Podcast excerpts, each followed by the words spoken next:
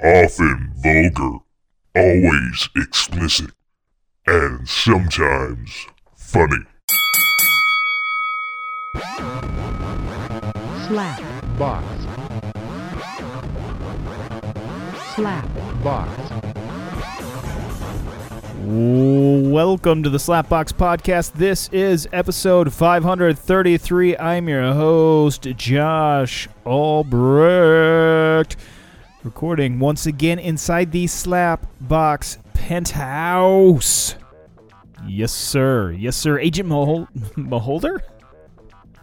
Agent Mulder. Uh, sitting right behind me. Hopefully, I don't run over him. He's laying on the floor. I'm in my rolling chair. Oh no, he's further back than I thought. I, I think we're we're cool. I was a little concerned. Beholder. uh, my brain's already firing on all cylinders. Obviously, Mm, as we we uh, start this show. Ah, so I guess uh, last week it's been a minute because uh, I recorded last week a couple days early since had to uh, go out to the Ozark Trail 100 race where my sister uh, was uh, running in the race, and uh, things didn't go according to plan. It was a little rough. Had to go out there. I threw Agent Mulder all out of whack, or Agent Maholder, whatever it is. I threw Fox off his normal routine, which he gets very angry if I do anything out of routine. And uh, of course, I got the auto feeder all ready to roll, which I've had some issues with this week. Maybe I'll get into that later. but uh, I had everything ready to roll that it should be safe for me to leave. And I woke up, I took a nap for like four hours or so. Went to sleep around 7 p.m. and then uh, got up around 11:30, 11 close to midnight. And he already knew something was weird. He's like, fuck, man, usually I don't go to bed till right about now. What the fuck is going on? I've got bags ready to go. Loading shit into the car. He is just nonstop meowing like uh like I'm uh, gonna abandon him for the rest of his life. That he's just fucked. Like, what the fuck, man? Just just fucking don't give a shit about me anymore. he was very upset. Uh, but uh but yeah, I, I ended up leaving here uh, like twelve thirty or so that night. 12:30, 12:40 ish. I don't know, something like that. And I drove out to Bass River Resort, which was like an hour and 15 minute drive from here. Although it probably didn't take me quite that long since there was no traffic at you know 1 a.m. And then uh, I, thankfully I didn't run any drunk drivers. There was a lot of semis still out though. Of course, there was a big highway rest areas I had to pass there on 44. and uh, it was uh, I got jacked up on uh, Red Bull as soon as I went for that drive because uh, I don't do so well on long distance drives, and I knew I was gonna have to drive a lot for the race, so I went ahead and uh, pou- pounded some for it, and uh, I got out to Bass River there. That's uh, you know, about a mile into Butts Road. It's a mile down inside Butts Road. it's deep inside Butts Road. It's deep inside Butts. uh, I don't think I'll ever forget the name of that road. it's like Butts Drive or something like that. Butts Road. I don't know. Butts is there, and you're you're in Butts, on Butts, whatever, whatever way you want to look at that. You're just riding on Butts, and uh, uh, but yeah, as uh, it was, I wasn't intending to be there at the, the initial part of the race. To reiterate from last week, uh, her uh, husband Jr. had uh, injured his back. Apparently, he's, pretty pretty messed up. It sounds like he, he might have to have surgery. So, unfortunately, he's not able to really walk around and such. So, driving, you know, several hours to this race was just not going to happen. So, um, I had to. Uh, well, I didn't have to. I mean, I chose. I, I I offered it up. I wasn't gonna, you know, she. It takes a long time to train for a hundred mile race, and Christy had my sister had uh, been training for this for quite some time, and uh, you know, I didn't want that to go to waste, and uh, so I'm like, yeah, yeah. Uh, and I have a lot of friends that are big fans of that race, and uh, though it's extremely tough race, those trails are no fucking joke. um, but uh, that being said, I think I should preface this. I think only like maybe it's it's less than half the people that sign up for the race actually end up finishing the race. It, it's a fucking hard race. I mean, any hundred mile race is hard just for the fact that it's hundred miles, but this one's especially hard. Just the the way the trails are, a lot of rocks, a lot of uh, and it, it's you know Halloween weekend, so you got all the leaves covering the trail. It makes it hard to spot any um, tree roots or any other kind of obstacles that might be in your way. It's it's not the the most ideal conditions. Um, but yeah, I got out to to, to Bass River and uh, I met my sister there, and I, I drove her jeep, and I was going to since uh, then I was going to crew her. I was going to have to go from to different aid stations along the way, and the aid stations are very far apart. Like it's you know hour hour and a half drive for some of these places. It's a bit challenging, and uh, I should start out saying too. Some of these aid stations do not have cell phone reception at all, so communicating with anybody else during the race is next to impossible. In the earlier aid stations, from my understanding, the later aid stations, I know at Berryman, I was getting reception out there when I uh, had been out there previously. Um, so I mean, some the the uh, the 14 mile one where uh, my run group, the Daily Run Club, uh, were uh, crewing, like that one had zero cell service at all. It was, it doesn't exist when you're out there. You are no longer part of the world. um, so it was hard to like uh, contact anybody out there, and uh, the only instructions I had to find these the the start and these other aid stations uh, were in the packet that uh, my sister had picked up uh, before the, the the night before the race started. They she had a, a pa- packet with directions to all the aid stations, and it's not like they give you directions off a certain highway or something. Or they come from different directions. You have to go to the next aid station, and from that aid station, they give you directions to the next aid station, and so forth. Um, and uh, what I should have done when I, I I drove to the start, I should have just followed. There was a shuttle bus, and I could have just followed the shuttle bus out to the start, but I didn't do that. I ended up pissing off the race director. I ended up showing up before anybody else. And again, I was last minute. I didn't plan on doing this. It was just like, oh shit, all right, I'm doing it, and uh, and so I didn't. I wasn't privy to any of the emails or anything that were sent out over the race on crewing or any of that stuff. I wasn't there the night before, um, which would have been really difficult for me to do since I had to uh, work that day, and then uh, I had to drive out after work, and uh, thankfully I, I really needed to get some sleep beforehand, which thankfully I did. So I was, I didn't kill anybody uh, or myself driving there, which was a definitely big goal. That was like one of the number one goals for me, and uh, I achieved that. Obviously, I mean I'm recording now. I obviously I didn't die, uh, and uh, but uh, that being said, I drove out to the start of the race, and it's this race, of course, is out in the middle of nowhere. I mean, there, there was there was nothing. You gotta you gotta drive pretty far out there, out in the shit. and I got there before anybody else and there were cones. Apparently, this was a big pet peeve of uh, one of the race directors. There's two uh, different race directors, I believe, and uh, one of the biggest pet peeves is the parking at the start. And uh, he doesn't want you to drive past a certain point. They put out two small cones with uh, apparently signs on it that said "Do not park past this point."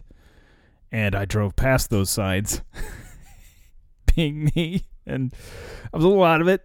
Uh, and uh, I saw the the only way I knew it was the the start of the race is I saw the banner for the start, and then I saw a truck sitting there, and then so I uh, drove a little bit past and I turned around and then uh, I stopped and talked to the the people in the truck and one of them was I, I'm assuming the race director. And uh, out of the gate, he's already pissed off at me. He's like, because I committed the biggest cardinal sin, as uh, apparently like it was his biggest pet peeve. You know, I didn't know. I I had no clue. I didn't do it intentionally. but uh, he's like, "Oh, you must be from around here, I guess." Like, uh, no. Uh, uh, supposed to be crewing for the race, and then, uh, but I was apologetic out of the gate, and I think I diffused it. He seemed, he kind of apologized at the end for being so like very much angry with me at first. He was, I mean, he didn't like like yell at me, but it seemed like he would. Had I not been apologetic, he would have fucking went off on me and just like lost his shit. I felt like I needed to defuse this situation.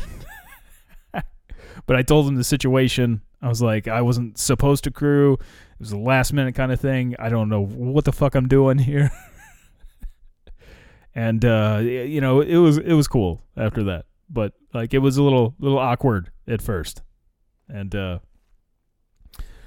so I mean that, you know, wouldn't have been good to really piss off the race director extremely, you know, out of the gate uh for my sister's sake and everything because uh it's kind of important, you know, that uh, the the people crewing and stuff look out for the runners. It's uh, a lot can go wrong in hundred miles, and uh, but yeah, that was one of my bigger screw ups. And then after the race start, um, I drove to the next aid station, which um was going to be, which was like an hour and a half drive from there, and uh that of course was where my run group was stationed out at.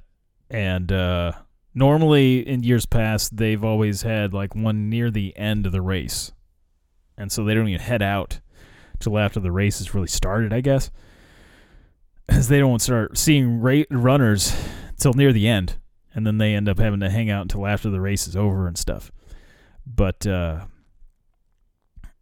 that being said yeah they they were already uh, they had camped out the friday night of the race and then uh, set up the aid station and everything in the, in the morning, I guess, or maybe the night before. I'm not sure how they they worked all that. Well, I guess they waited till morning of because they just yeah, it wasn't too hard to set up. There was a pavilion and everything there. They didn't have to set up any tents or anything. but uh but yeah, I tried to make it there and it was still dark when I was driving there and man, the roads I don't have the greatest vision at nighttime. Like, I mean, I can see cars fine, obviously. Uh, well, I don't know about obviously, but I have don't have a problem with like seeing other vehicles and stuff.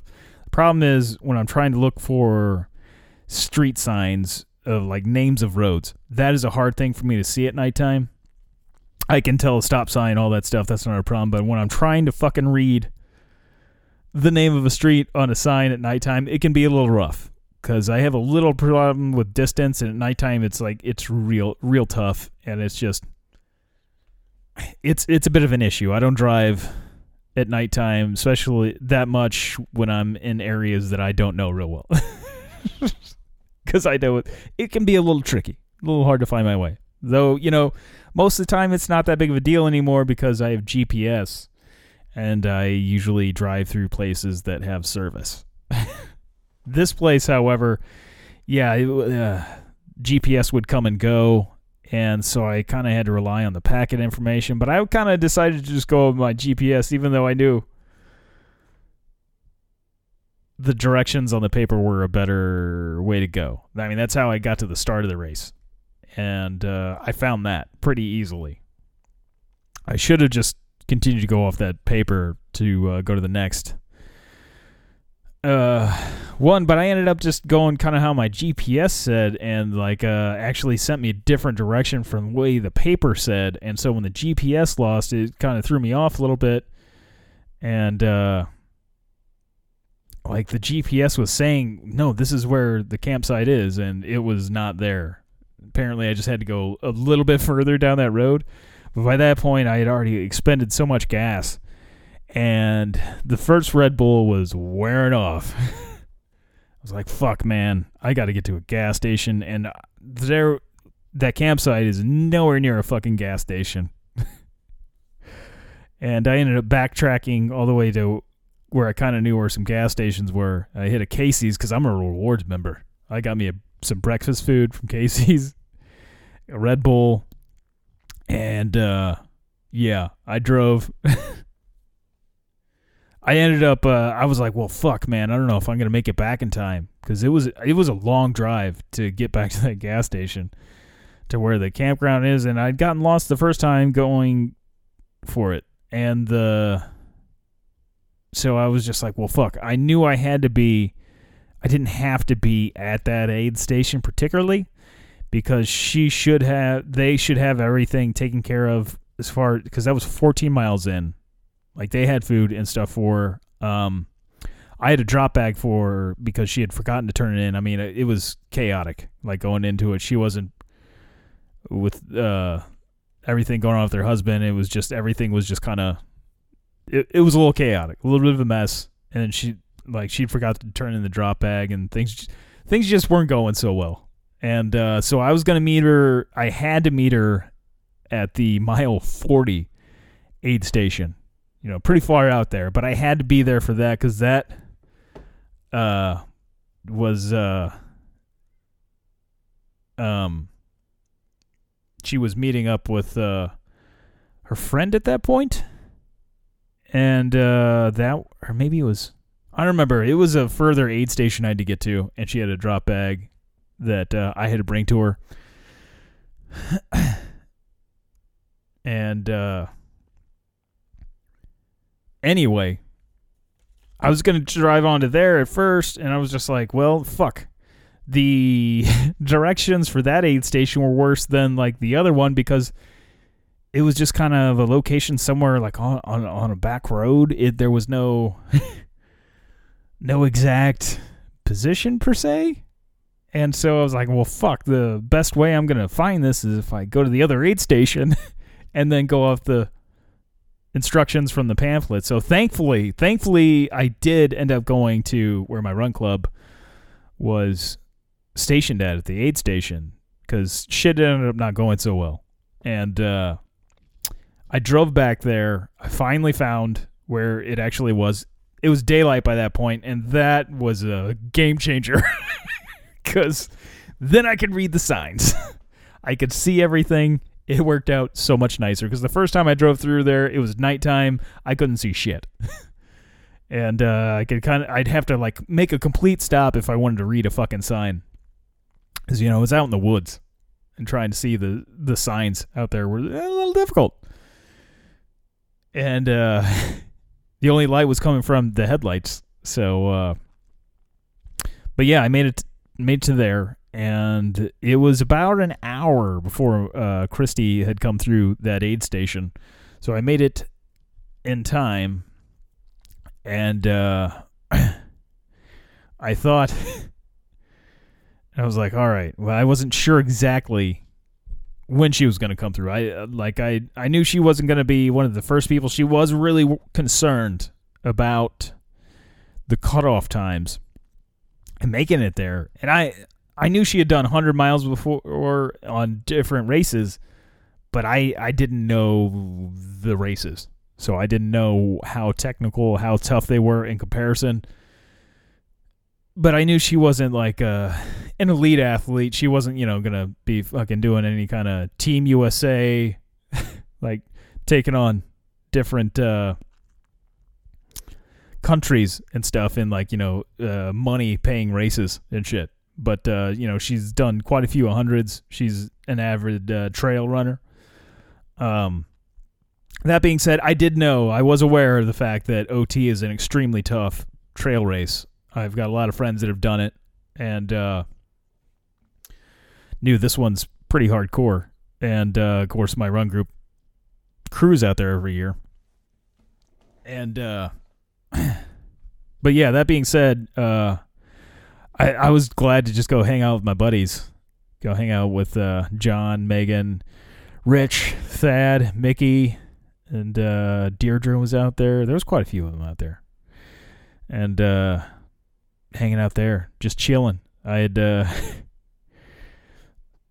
talking to them and everything, and uh, I was I was nervous. I was pretty nervous because I was gonna, of course, pace her at the end of the run for the last like 21, 22 miles ish, and my foot was still bugging me. I was really nervous about it, but I figured by that point she was gonna pretty much be walking the whole time. It would be the the only thing is we'd have to really be concerned about making the cutoff. So th- there might have been, you know, instances where like, all right, look, I'm gonna have to do math. Me doing math while running doesn't work out very well usually, but I would have had to have uh, kept an eye on the time. Be like, look, all right, we gotta we gotta hoof it a little bit here.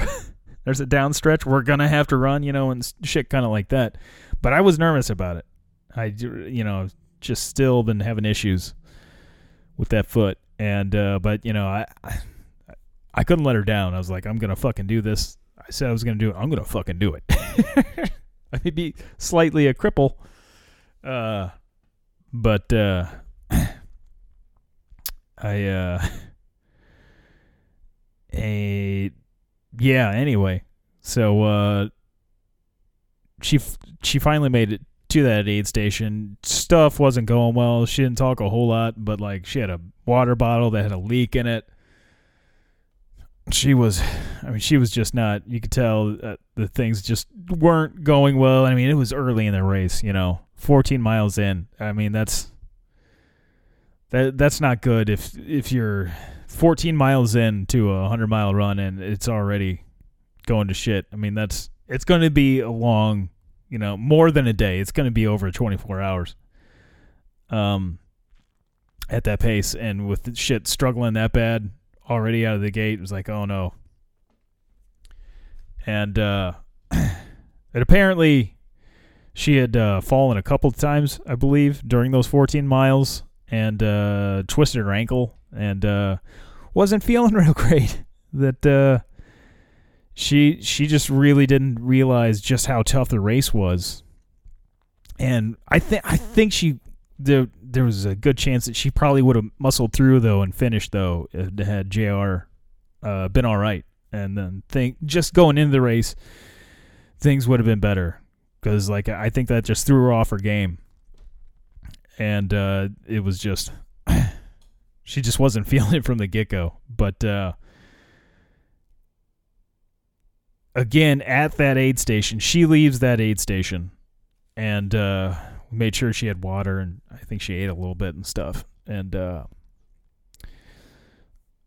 she left there, and again, there is zero, zero phone service, no Wi Fi exactly, and no phone service at all at that aid station. GPS is like, I don't know where the fuck you're at. and, uh, but occasionally I would get service here and there sporadically, but like it was usually if I went away from the campgrounds there where the aid station was. And soon as she left, I was like, okay, I need to go find this other aid station, and I need to make sure because it's gonna be a long time before I end up running with her. It was gonna be still be like twenty hours or so, or whatever the fuck it was gonna be. It was gonna be a long time from there. Um, eighteen to twenty hours. I was gonna need to get somewhere where I could take a fucking nap. just any way that I could get some sleep because uh, I was gonna uh, pace her at the end. So I wanted to get, hurry up and get to the next aid station, which it was gonna take her quite a few hours to get there. So I left from there, and of course I get lost again. I was trying to find this fucking road, and I think what it was, I went backwards because I was again going by the packet, but the packet actually, when I came in, I came in the opposite way from the way the packet did, which is had me all thrown off. I should have went the opposite way on the street to get to the aid station, and uh, didn't do that. Thankfully, though, I got lost, and when I was out driving around getting lost, I got cell service. That's when I saw the message. Christy was she was she was thinking about dropping already. I was like, shit, if she's already thinking about dropping, it's I mean, it's probably gonna happen because I mean that that is really early in a race Like that is uh you know if it's later on in the race, if you're 80 70 80 miles in, I mean it's just like, oh come on, your your your mind's just playing games with you. I mean, you're this far, you you you got to kind of have to go with it. You know, you got to help them push it through, but I'm like it's already like ooh shit. Like shit's got to be bad if you're thinking that early on. Though 14 miles on a fucking uh really tough technical trail like that with a ton of elevation is no joke. I mean, that shit that's some real stuff. Um but uh that being said, like oh shit. And then I'm thinking like uh well, I definitely don't want to drive an hour and a half or whatever it was to the next aid station 2 hours. I don't know. It was a long drive. I don't know how long it was going to be. And uh so I'm like, well fuck, I guess I need to make it back to the last aid station and talk to my friends and like see what you know they suggest for me to do. There's other aid stations past that one that are in between that and the one I was going to drive to, but the other ones like regular people aren't supposed to go drive to. Um, they try to limit that shit, and like there's people that are crewing those aid stations that are already there and everything, but you're not. They're not supposed to have people driving back and forth to the other aid stations but uh anyway um so i'm like shit well you know what the fuck am i gonna do? She's thinking about dropping. And so i get back there talk to my friends and we start devising a plan. And then thankfully uh they had a, a radio guy there uh working the aid station. Because that's the they have like cb radios and shit that uh although i don't know if he's using a cb because he had a starlink uh internet deal that uh, the Elon Musk internet internet shit. I guess Tesla whoever fucking makes those, um, which they're using over in Ukraine. Fun fact. Um, and uh, he let me uh, jump on his Wi-Fi through the Starlink, and I was like, holy shit! I was able to message her at least through there. But where she was at, she wasn't getting any fucking service either. it was really spotty. So trying to get messages back and forth was still a bit of an issue, but at least I had a way to somewhat contact her there. And then she was debating on whether or not to go to the next aid station where her friend Dina was waiting. Uh, she was working that next aid station. Thankfully, I mean, it worked out that she was able to get there. And then uh, she ended up deciding to go ahead and go to Dina. And then uh, I was going to wait back at Sutton Bluff, the aid station where I was at, for her. But then once the radio guy left, then I was back to having no cell, uh, cell service or any kind of Wi Fi. And so it became a little tricky, though. She ended up dropping, and uh, it took a long time to finally uh, get uh, contact. My friend Deirdre drove me around until we got cell service again, so I could fucking get some messages and so we could uh, coordinate where the fuck to go.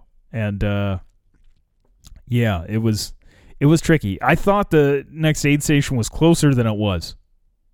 It was, I guess, the trail was more of a straight hit because it was only a couple of miles from the Sutton Bluff one, but to actually drive there took a lot longer because you had to go in a, I don't know some weird directions. It was like a 20 minute drive or something. I'm not sure what it was.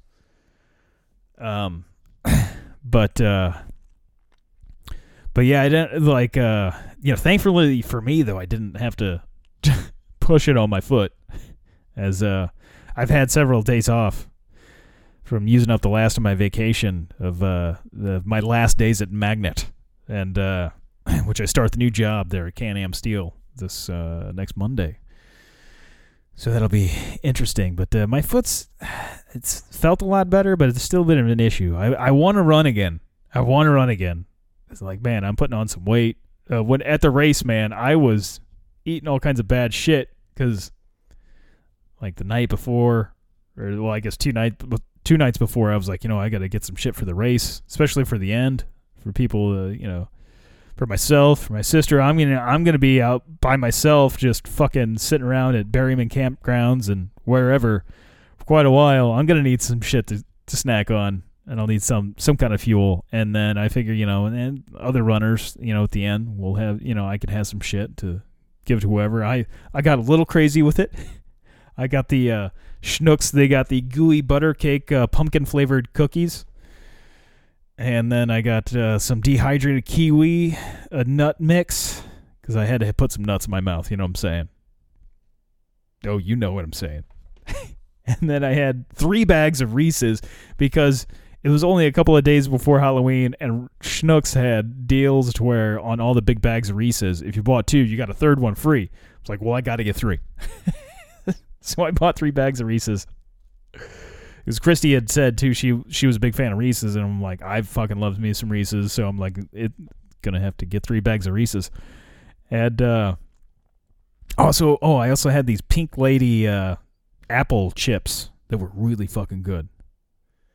And once she dropped, decided she was dropping, like I started just pulling. Uh, we're uh, waiting there at the aid station. We ended up going hiking and stuff from around there. Basically, I got to hang out with my friends though. It, for me, it worked out. It was unfortunate for her that the race turned out as bad as it did, but. uh I'm hanging out at the aid station. We're like eating all these fucking stacks I had. And uh, thankfully, my friends ate some of the stuff. They were big fans of my snack game. My snack game was on par. and uh, thank you, Schnucks. And uh, I, on the way back, man, I kept fucking sh- snacking the whole way back. And uh, it, man, driving her Jeep when I was driving that, it definitely felt like a tank compared to driving my Mini Cooper. I can definitely say if I end up uh, maybe next year or some other point in time crewing for my run group out there, I I better go up there with a friend because uh, I can't drive my car on those back roads. Thankfully, I was driving her Jeep, which sits up a lot higher, and uh, it, man, that thing felt like a fucking tank compared to what I'm used to.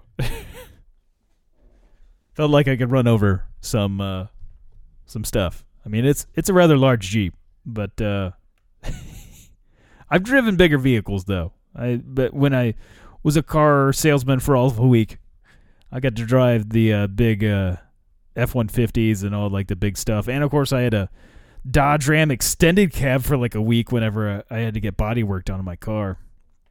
One point in time, because that's what the rental company decided to give me when I drove a Ford Focus. It's comparable vehicle, very similar. Uh, but yeah, I've yeah, I'm not crazy about driving big vehicles, but this one wasn't the biggest vehicle I ever drove. It it was a little weird getting used to driving it. And going back to driving an automatic after driving a stick now for a couple of years. It's a little weird. Although it was probably good that it was an automatic, not a stick. So I was trying to do other things while driving. I had like the instructions, the directions in my hand, and all that stuff while trying to drive. But uh, yeah, at the end of the day, and yeah, made it made it out alive for the driving. I was, but that was one of my biggest concerns, and uh, I didn't have to try to sleep in a in a jeep for a couple of hours. Uh, that was going to be challenging. That was, uh, yeah. Although even if, um, I had not had a crewer, I was going to end up driving out to Berryman campgrounds, and I probably still would have had to try to sleep in my car. Still would have been difficult, but at least I could have slept in Saturday. And uh, that being said, like I really at that point, because with the injury, like oh man, fuck this. Like fuck, not the race, but I'm just like fuck running in general. like god damn it, I don't want to push myself after this. I'm like man, I don't really. I'm thinking to go without months without running and such. But then uh, this week I've only I only had to work two days of this week, and after multiple days off, you know, like you know what, my foot feels pretty fucking good. like I really feel like I should be out there running again. Like, you know what, if she decides to hit this race up again, which it sounds like she's probably not, but again, it's just sort of like right after the race. I feel like maybe after she has a a month or a couple months under her belt, uh, distance between her and the race that she might decide, you know, like, you know what, I want to give that race another go. But as of right now, I mean, she said, like, fuck this, I want to go do my other races that she's used to. Like, I, I joked with her, I was like, You gonna take TLC's advice? Stick to the rivers and the lakes that you're used to. uh, as in the uh, song Waterfalls. It's a fucking classic. It was quite my jam back in junior high. I believe that came out around 94. It would have put me in junior high.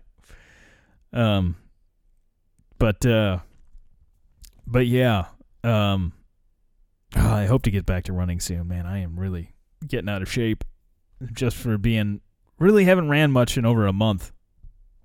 As, uh, and I fucking ate all those, almost all those Reese's. I gave Christy a bag of Reese's, and then I ate both the two I had left. I had quite a few of those goddamn cookies. I had the whole bag of Pink Lady chips, and uh, a good chunk of the kiwi, and a lot of nuts. I put a lot of nuts down my throat. Sucked a lot of nuts. Slurped them down. And uh yeah, it's been uh and I haven't eaten the most ate the most healthiest stuff since then either, but it's gotten a little bit better. Also, it was Halloween, so at work they had a bunch of fucking Halloween candy, so I was eating Halloween candy like every fucking day. Um, last week, this week, of course, I was there only two two days. Uh, so it was uh end of an era though. I was there for 21 years. It's uh I won't miss doing the job at all. I'll say that. But you know, of course, knowing the people have come to work with for a, a lot of them for some of them, you know, for over two decades. Uh, but a lot of the people I work with there have been there for a very long time. So I've worked with a lot of them for many, many years. It's like the you know family. so it's a weird thing, not going in there again. But uh, hopefully I'll be able to keep up with the bills at the penthouse here by uh, starting over at the new place, and uh, so I got that to look forward to. Um, on a bit of a change of subject, though, I know I've been talking, I guess, for a while now about my excitement for the Weird Al, Weird, the Al Yankovic story is the actual name of the Weird Al movie, the biopic that's 100% accurate, completely accurate film. The most accurate biopic film you'll ever see of a musician. 100% truth all the way. Um, including, of course, Weird Al and Madonna's connection to Pablo Escobar and the drug cartels. completely 100% true. Um, Uh, no sarcasm in that whatsoever. Uh, as uh, the the late great Al, spoiler alert to the movie, as uh, Mr. Yankovic uh, apparently died in the '80s. Maybe it's like a Beatles situation, like the, when Paul died. I guess that's what's going on with Weird Al. That's the guy that's claiming to be Weird Al now.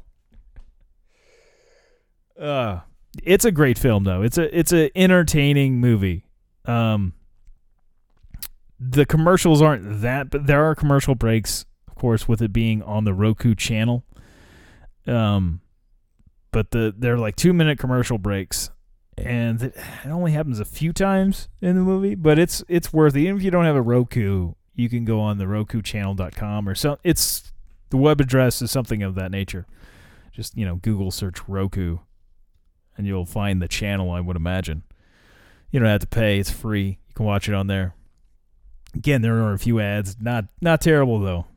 Um, my favorite scene was uh, probably my favorite scene, I guess. There's a lot of good scenes. There's a lot of great cameos in there too. Thomas Lennon, who uh, first became known in the uh, pop culture sphere, I guess, or you know, entertainment industry, was probably first known from The State, the comedy troupe from back in the 90s. Um, and he would go on to uh, do quite a few other uh, TV shows, as well as he's written a fuck ton of screenplays and made quite the bank. Um, but you may know uh, the most people probably know him these days as one Lieutenant Jay Dangle from Reno 911 and those killer hot hot shorts. that uh, just fantastic. He uh, has a cameo there in the weird Al Yankovic movie. That is weird. The Al Yankovic story. Um, get the title correct, uh, he plays the traveling salesman that sells Weird Al his first accordion, which uh, apparently that of all things is fully true. At least that little little sliver there. I'm thinking it may not quite have played out quite as like it did in the film, but I love how it plays out in the film and the kid they have playing Weird Al in the beginning. I like him. I like him a lot. And he actually he looks a lot like a young Weird Al. Looking at pictures of Weird Al because they have pictures of Weird Al as a kid at the end of the film and like holy shit the actor they did a really good job of casting him. I'm like is this kid like fucking related to weird al, al or something? Is this a clone? Did they clone weird al? Is this what happened? I think possibly. That kid looks a lot like him. I don't know that daniel radcliffe looks a lot like him. I mean the the wig and the mustache sure help. I thought daniel radcliffe was great in it by the way. He was pretty great. Pretty great. And uh he played a great drug-addled Weird Al.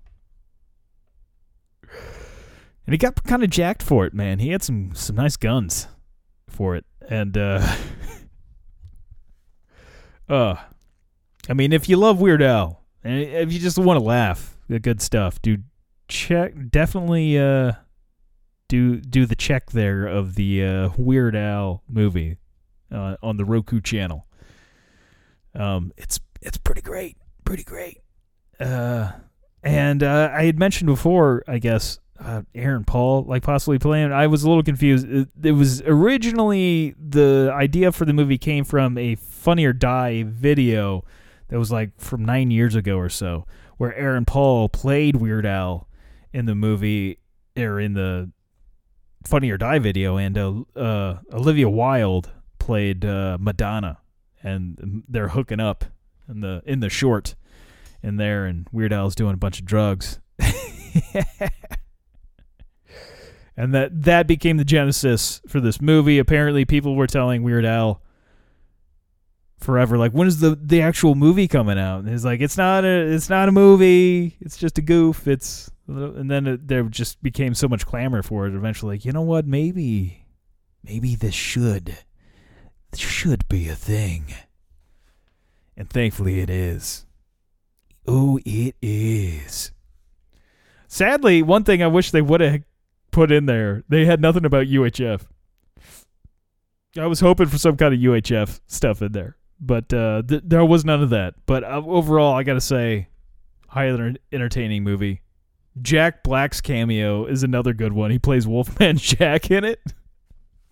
Coincidentally, uh, of course he does he's gonna be Wolfman Jack, and he was he was great as Wolfman Jack. Um, Conan O'Brien's in there too as uh, Andy Warhol, and he just looks like really fucking weird. I don't know about that. Felt a little a little weird about that, but uh, I mean it was kind of funny looking. But uh, and uh, uh, Jack Black though pretty fantastic as uh, Wolfman Jack. Ah.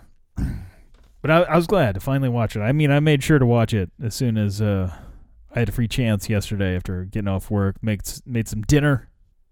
Watched uh, the old, the old, the Weird Al. Mm. But yeah, as uh, and I, I have played uh, the new Modern Warfare as well, uh, a little bit, and uh, the that is the Call of Duty, the Modern Warfare two and uh, I am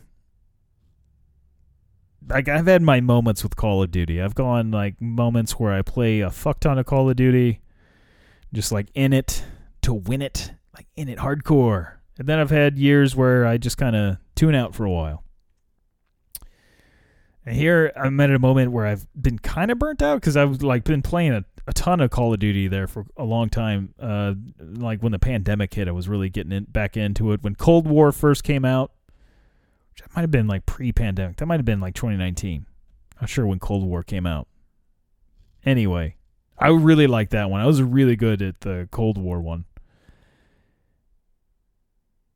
And then Vanguard, of course, I played a lot of that as well as and got into uh, playing Warzone. Mainly because I got into playing Warzone because uh got in with a, a group of guys playing with that with uh, the old Jimmy Crow Magnon. That uh, it's been a few years since he's been on the podcast, but I've known him forever. As I'll be working with him and uh, these other guys I end up playing Call of Duty with, so it's kind of it's kind of funny. I've been playing Warzone with these guys for quite a while, and I only know their voice. and playing Call of Duty with them, and now it's like we're gonna be working together. So I mean, it, it, it'll be cool though, because like I can already I already kind of know them and we have something to relate with. That like, hey, how about that COD? How's your KDR doing? You know, I don't know, or shit, whatever. uh, that was mainly why I was like, you know, I got to play this Modern Warfare 2, just because I know that there's all these guys from Can Am over there. I'm like, I gotta. I gotta get in with the new crew. It, being the new guy, you know, can be tough. Being the new guy can be real tough in a new atmosphere, especially when you're used to being at a place you've been at for over two decades. Then being the new guy, you know, it can be awkward. And so, I'm like, well, I let's do some bonding with my my new coworkers and kill a bunch of people in the game. Not in real life. Don't have any plans to do that. If they do, I don't know. I don't believe so gonna say I don't really know, but pretty, I, I feel like no. That being said, though, yeah, um, the new Modern Warfare 2, uh, it's got its pluses and minuses. The the newer Modern Warfare, I I played Modern Warfare, the remake, the 2019 version. Yeah, I believe that was 2019. Okay, 2020 is when I guess Cold War came out, or so that my memory is telling me that. but uh, anywho, um, I don't know. I, I wasn't too crazy about the last Modern Warfare, although I had a lot of friends that, that liked it. I like Warzone better than do the Modern Warfare. And uh, it took me a while though to warm up to Warzone. I had really, I was just not used to the battle royale situation. I had tried other battle royale games a little bit. I, I tried to give Fortnite a go. I wasn't feeling. It. I'm like, okay, I'm a fucking old man. This just feels weird. Uh, I'm getting to that age where I've got to just like admit to things. I think it hit as soon as I hit 40. I was like, oh, yeah, I am old. Now I just feel fucking weird doing this shit. Um, I don't feel that way in Call of Duty there's plenty of old dudes that play Call, Call of Duty. That uh, that being said, though, yeah, uh, Modern Warfare 2. It's. I think I like this one better than the last Modern Warfare. I haven't played it that much. Um, I'm not real crazy about the system for unlocking weapons because you have to use other weapons to that are completely unrelated to the weapon that you want to unlock. Say it's like a submachine gun. You got if you want to unlock that one, you got to play with this um, assault rifle or whatever kind of a completely different gun. You got to play you got to level that gun up to a certain point before you can unlock this other one. And it's like that with attachments. Um, you unlock them with different guns. So you have to use all the guns basically if you want to unlock shit. And that can be kind of a pain in the ass. I just like to use the guns that i like using and uh, once i get a solid thing uh, built up a solid loadout i'm like this is this is my loadout unless they end up nerfing it a bunch then I'm like, okay, I might venture out a little bit. For the most part, I'll have like one or two loadouts where I'm like, I feel good about this. I like consistency, so I'll end up running with it. And uh, this one is going to make it harder to do that. Um, but there's you know there's some plus sides to that as well. was the attachments, a lot of the attachments you can use on more than one gun. Um, so if you unlock it you know, you can use it on several different weapons, which is a, a, big plus. And the camo system, it's easier to grind out for a gold camo on this. Um, there's only like four channel or four channel four challenges to get to unlock or get to where you get the gold challenge on a camo. And then the, the, you get that gold challenge. And so it's basically you go through five different challenges for each weapon to get that gold camo. Past that, like it's harder to get some of the other ones. But the the gold camo, you go through those weapon specific challenges and you have to level the weapon up to a certain extent before you can do that challenge. And then uh there's a fuck ton of other camos outside of those challenges that once you unlock those, you can use it then on any weapon. It's kind of an interesting way to do it. But uh I so far I've been okay at it. Okay at it. I it's they changed a lot of stuff from the last few Call of Duties, uh, being Warzone and Vanguard, of course, and Modern Warfare. Um, and even Cold War. Uh, you know, sliding's been a, a big thing for quite some time. And man, they really nerfed the sliding. I got so good at slide canceling on uh, Warzone and uh, like Vanguard, and I guess I don't really slide cancel on Cold War, but I did a lot of fucking sliding on, on Cold War. I was fucking the bee's knees. Like when I when I had the scuff controller that worked, holy shit, it was nonstop. and uh, but yeah, there's uh, it was uh, fun, uh fun fun stuff that Cold War. Just thinking back about that, but uh, the Modern Warfare 2, I, it's taking me a little bit to get used to these changes.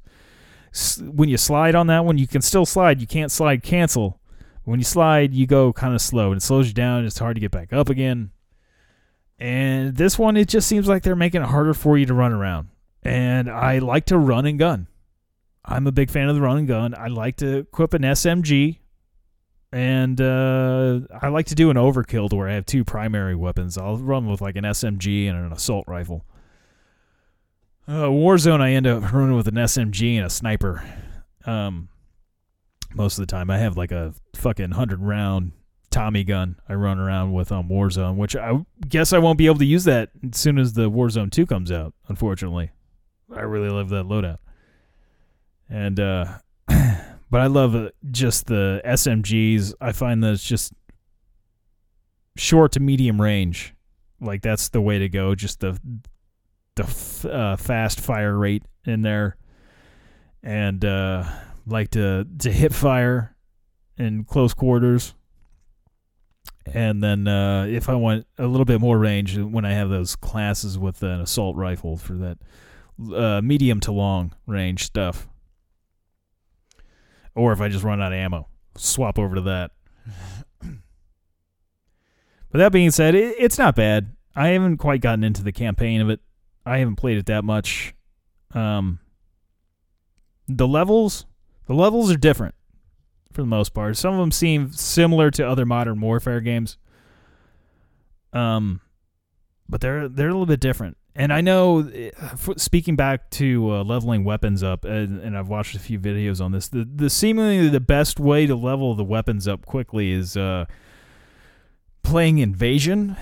And on invasion, it's like a large scale war type thing, and uh, which there's the ground war as well. But I think ground war is strictly other actual people, whereas invasion, you are fighting other people, but there's also AI that you're also fighting. And if you go to, I haven't tried this out yet. I've played Invasion, and I've I've been getting some a lot of kills on Invasion, which is you know what you really need to uh, level up those weapons. Um, but if you get into the spawn spots of the AI, you can really just wreak havoc on those fucking AI and it counts towards well leveling up your guns. Um, unless they end up decide to change that in the future. But right now, you can just fucking level up on uh, invasion with the AI. So that's a, a nice nice way to quickly do that.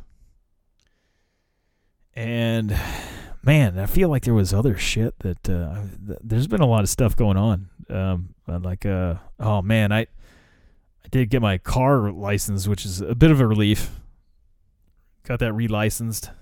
Um, I fucked up changing the oil though. Um, on Mini Coopers, or at least this specific model of Mini Cooper, the F56 uh, third generation uh, 2014 Mini Cooper there. Um, I'm imagining it's probably like this on at least all the uh, BMW era Mini Coopers. Not the classic minis. I wouldn't imagine they probably have more of a, a standard oil filter. But on the oil filter, now this is like the third or the fourth time I've personally changed the oil in this car. Should think at this point I'd be getting really good at it. I kind of fucked it up this time though. Um, the oil filter itself is just a paper filter that you swap out. Um, and because like you know most cars and maybe it's different now um, but at least the old school oil filters were a metal canister that you just take off with a oil filter wrench. And uh, i like those better. I like those better than what they got on the mini cooper. Those are so much easier to deal with.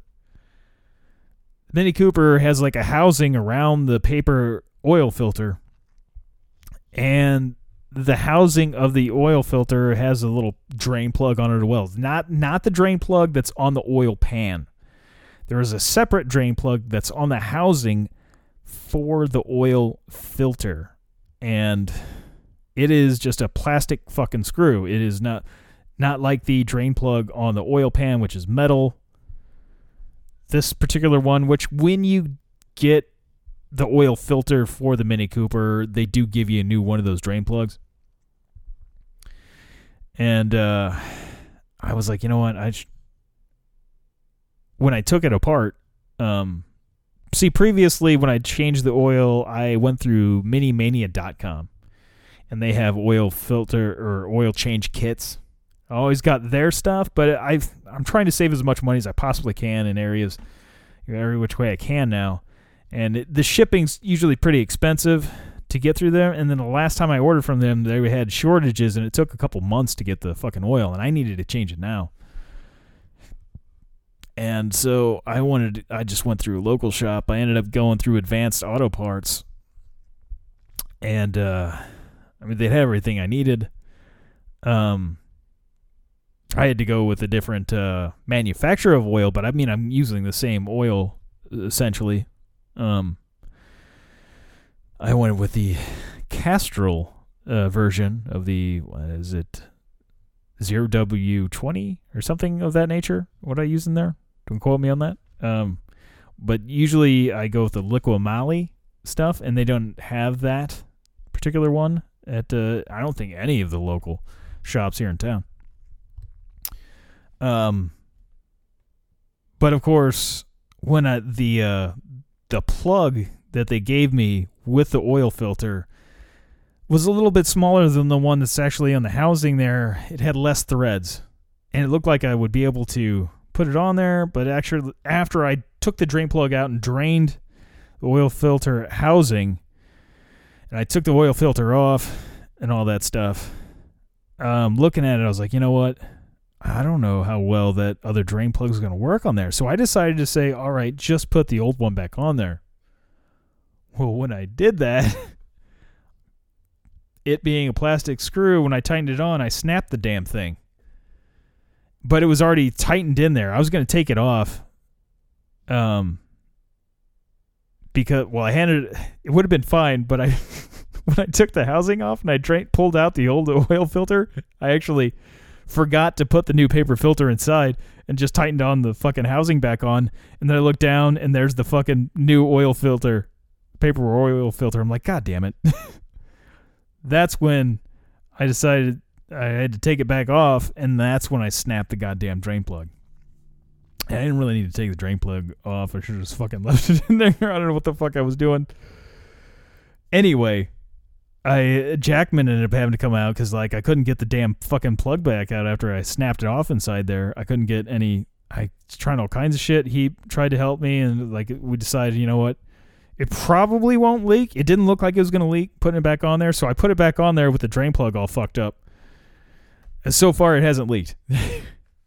and uh, whenever I uh, change the oil again, I'm just gonna have to remember I need to oil a whole new housing. It's like forty something dollars for the fucking housing on it. Which the outside of the housing's kind of stripped out anyway. It's been a bitch trying to pull that off. I got a special uh, attachment to a wrench I got to put on there. So that's so that's been fun. Constantly looking under my vehicle to make sure that there's no fucking oil. And uh, so far, I think it's good. And man, it needed an oil change. It's been driving a lot better. I gotta say, it feels feels good. It drives nicely now. I'm sure it'll probably help with the gas mileage as well. Um, but uh, I've never been real big on doing car maintenance, but I knew that buying a Mini Cooper, the only way I was going to be able to afford anything on it was uh, if I did the oil change uh, myself. Um, so I got that uh, got that uh, fun stuff to look forward to. But I I also knew though that it was going to be pretty easy for me to figure out how to do all this shit because again, Mini Cooper are fairly popular cars, and there's a fuck ton of YouTube videos on them as far as maintenance goes. And basically anything you want to do to a Mini Cooper, you'll be able to find a fucking video on it. It's pretty pretty handy about that car. Um, but yeah, and I got plates. Um, my plates are good till 2024. and just hopefully I win that Powerball this weekend. Then then I'll be able to knock out all my debt. As uh and maybe do a few other things. It's up to 1.6 billion dollars right now. And I was looking at it, ah, just looking at it and seeing the billions of dollars. You know, I don't really know how long I'm going to how much longer I'm going to live. I'm in my 40s now. If you do the annuity uh, payments, whatever, uh, it's 30 years of payments. That would push me into my 70s. I don't know that I'll make it that long. Although if I got that kind of money, maybe I will make it that long. Um, but uh, if you, uh, you know, I'm gonna pull up the numbers here. I've got the, there's a web page. The Missouri Lottery does a a, a web page here. Lot or well, it's not Missouri Lottery. It's lotteryusa.com. Um, the web page. Like it's got the current Powerball jackpot, which is 1.6 billion dollars, and you can put in. Uh, it tells you how much taxes are going to be on on this. Okay, so federal tax is this is the annuity payment. So this is if you go for the 30 year payout. The withholding on that is 24% on the federal tax. Um or well, no, mine would be more than that cuz I'm single. So that'd be 37%. Oh man. So that over 590 million dollars. and I got the Missouri state tax which is at 4%. That's going to be 64 million dollars. Um so man, that would shit. That would put me at 945 million dollars. That's a big cut. That's 7 million dollars they're taking away from me there. Or not 7 not 7. Um sorry. Uh I can't do math. Uh shit. That 700 billion. Sorry. That they're taking out. I can't do yeah, 700 million. 7 million would be a little bit different. But it's like holy shit. And then if you do the at this point, you know, these numbers so astronomical that I don't know that it would really matter to me you know, just a million dollars would be, you know, completely life changing for me, even if I had to pay taxes after that. Um, but there's something about man, I, uh, if I wouldn't have put on that single, if just the withholding twenty four percent, I would still have a, a over a billion at the end of the day. Well, after thirty years, which probably won't make it thirty years. Let's be honest. uh, but uh, man, I would get they have like balloon payments to where initially you're getting smaller payments. So like for year one, um, the gross payment is 24 million, a little over. And then the but after taxes, after your state and federal tax, the net payment goes down to 14 million, but then every year it increases by I want to say it's they say 5%.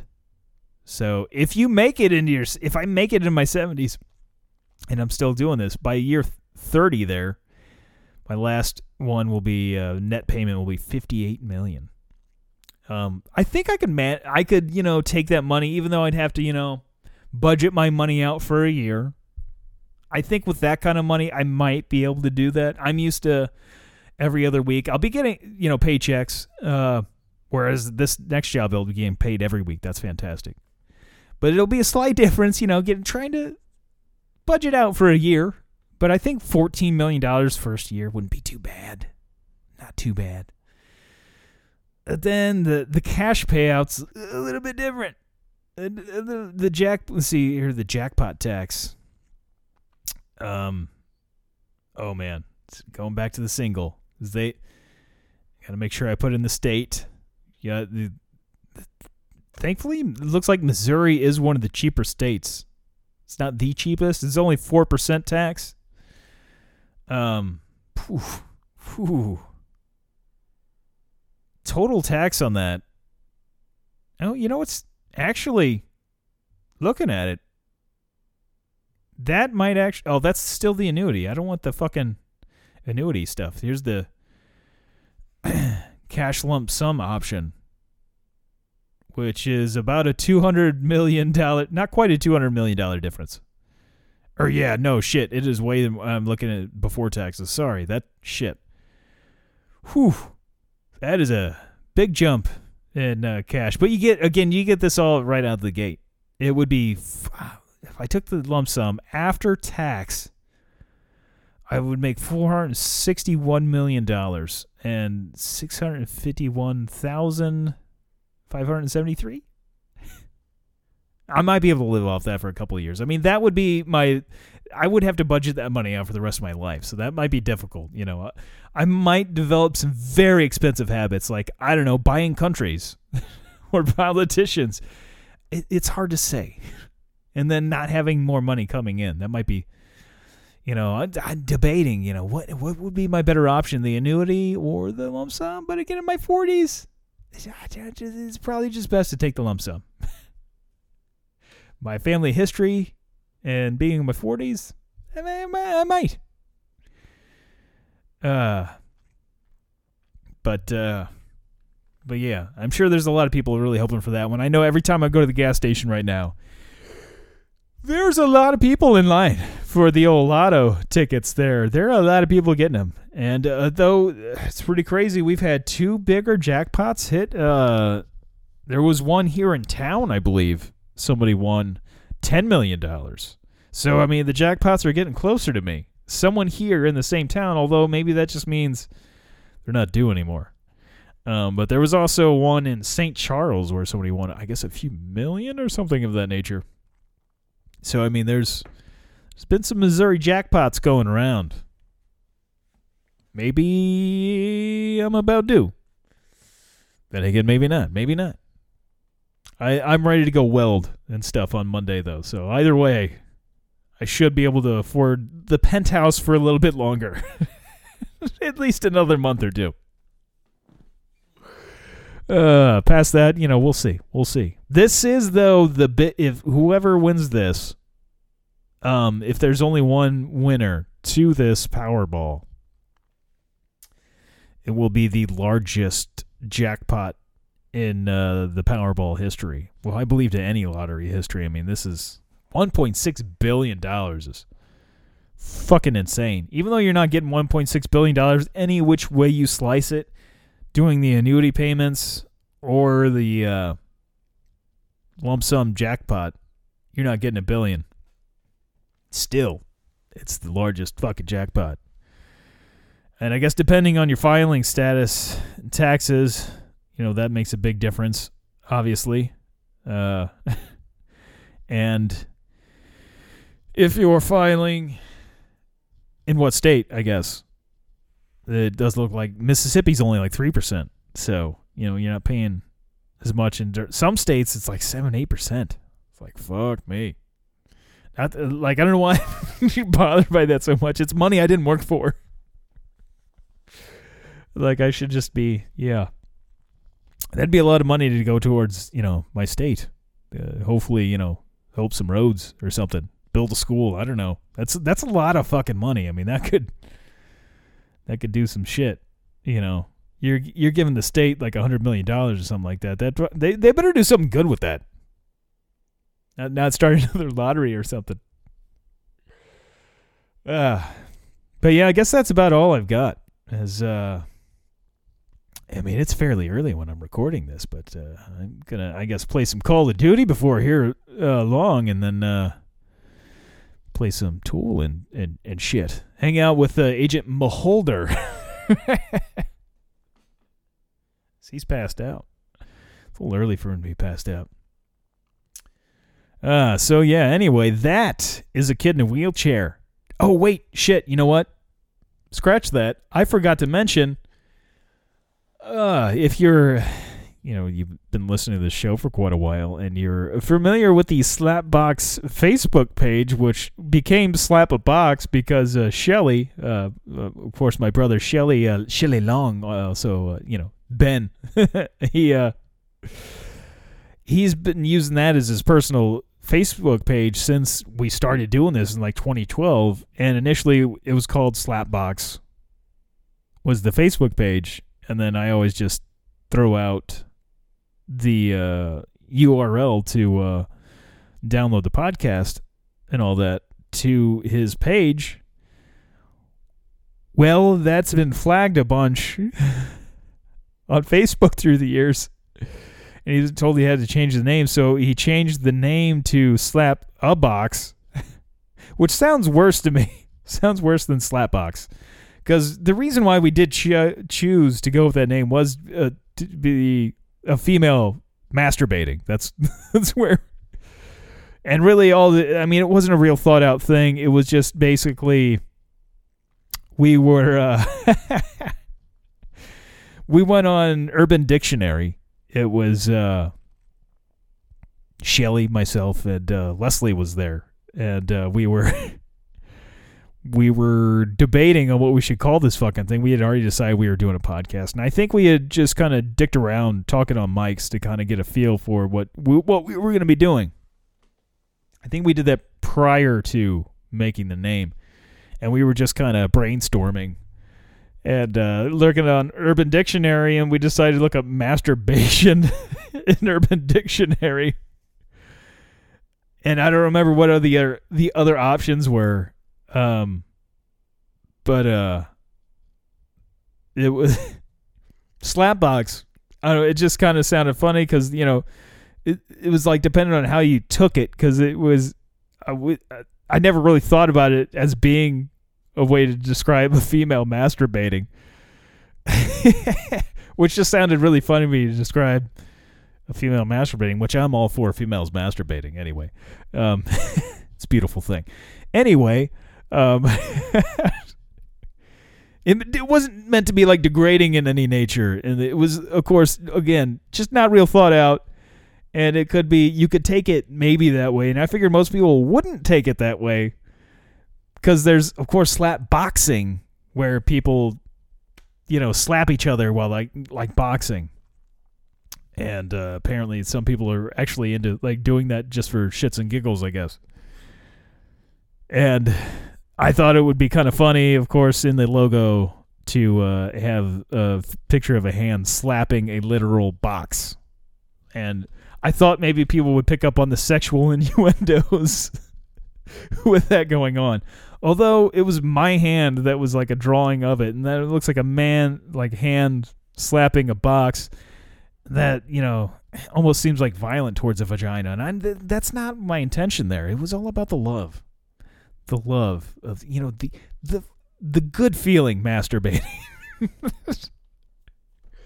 I don't think Facebook ever got that, as they flagged that Dave all the time and they've now officially shut down Shelly's page, Slap a Box Facebook uh, page, his uh well account, whatever. So he's had to create a new Facebook profile. Unfortunately, so the Slapbox Facebook profile is no more. I meant to do that at the top of the show, and then I just got so sidetracked about talking about the race and everything else. And yeah, I get I digress. What can I say? But yeah, I guess that's all I really had to say. Um as uh yeah, that is a kid in a wheelchair, not a trash can.